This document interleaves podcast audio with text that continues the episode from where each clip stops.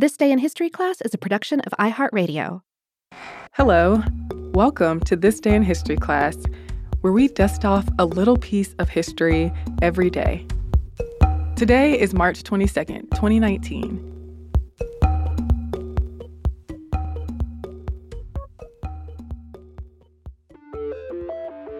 The day was March 22nd, 1916. After Yuan Shikai was declared the first official president of the Republic of China in 1912, he had attempted to bring back Confucianism and reinstate the imperial monarchy. But people across China and outside of the country opposed the restoration of the monarchy, and on this day, Yuan abdicated the throne and China once again had a republican form of government. Yuan's death soon after, in June 1916, created a China with a weak government and divided army, ushering in the warlord era. Early on, Yuan served in the Qing Brigade of the Anhui Army, which was sent to Korea in 1882 to prevent a Japanese coup.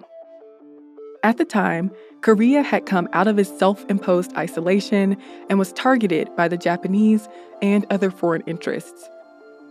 Yuan served for a decade in Korea, rising to the position of Chinese commissioner in Seoul until the First Sino-Japanese War broke out in 1894 and he returned to Beijing. After Japan emerged victorious in the Sino-Japanese War in 1895, Yuan was put in charge of training a new army. In 1898, when the Guangxu Emperor attempted to institute a series of progressive reforms, Empress Dowager Cixi wrested power from the emperor with the help of conservative military leaders. Yuan and Cixi then formed an alliance, and his political power grew. He was appointed governor of Shandong province in 1899.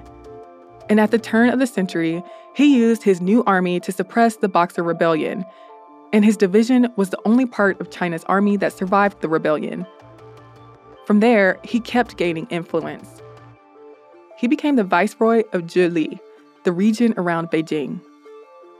And he was appointed the minister of Beiyang and the commissioner of the Army Reorganization Council. Yuan even played a role in political reforms late in the Qing Dynasty, like creating the ministries of education and police. Cixi was firm in her support of Yuan, and Yuan was even more powerful than her because of his role in government and military command. So his opponents in the Qing court began to worry that he would lead a military coup. When Cixi and Guangxu died only a day apart in 1908, Yuan was ordered to retire from his offices and sent home to Henan province under the guise that he had to treat a foot ailment. But he didn't stay away for long. When the Xinhai Revolution broke out in October 1911, the Qing court begged him to come back, but he refused, saying his foot ailment was still a problem.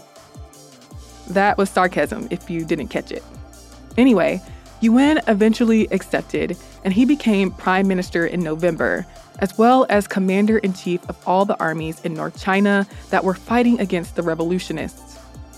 By December, he had forced leaders of the revolution to negotiate. During the negotiations, revolution leader Sun Yat-sen was elected president of the Provisional Government of the Chinese Republic. But the revolutionaries were in a weak position militarily, so they compromised with Yuan. Yuan got Empress Dowager Longyu to abdicate the throne on behalf of her child emperor's son, Pu Yi. In return, Sun Yat-sen resigned as provisional president, and Yuan took the oath of office as provisional president of the Republic on March 10, 1912. But Yuan only took the position to consolidate his power.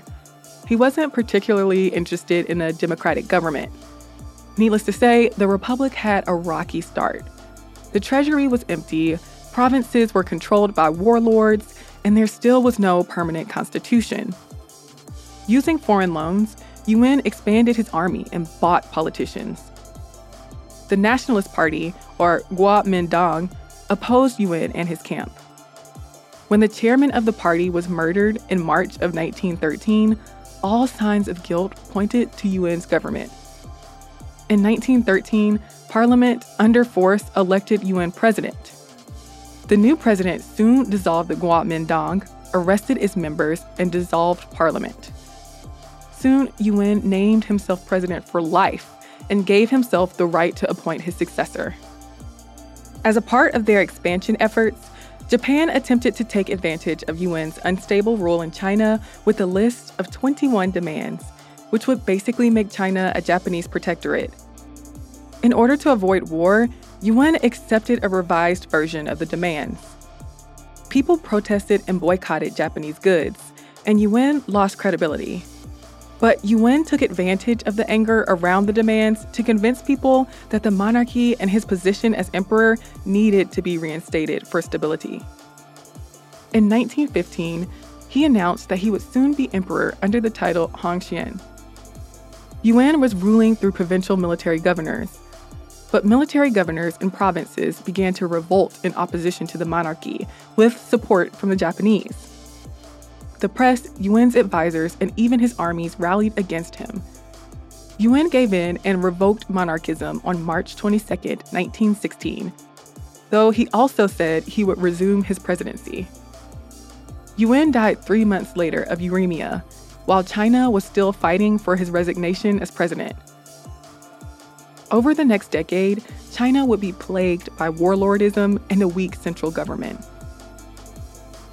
I'm Eve Jeffcoat, and hopefully you know a little more about history today than you did yesterday. If you feel like correcting my pronunciation or my accent on anything that I've said in the show, feel free to leave a very kind comment on Twitter, Instagram, or Facebook at TDIHCPodcast. Thank you for joining me today. See you same place, same time tomorrow. For more podcasts from iHeartRadio, visit the iHeartRadio app, Apple Podcasts, or wherever you listen to your favorite shows.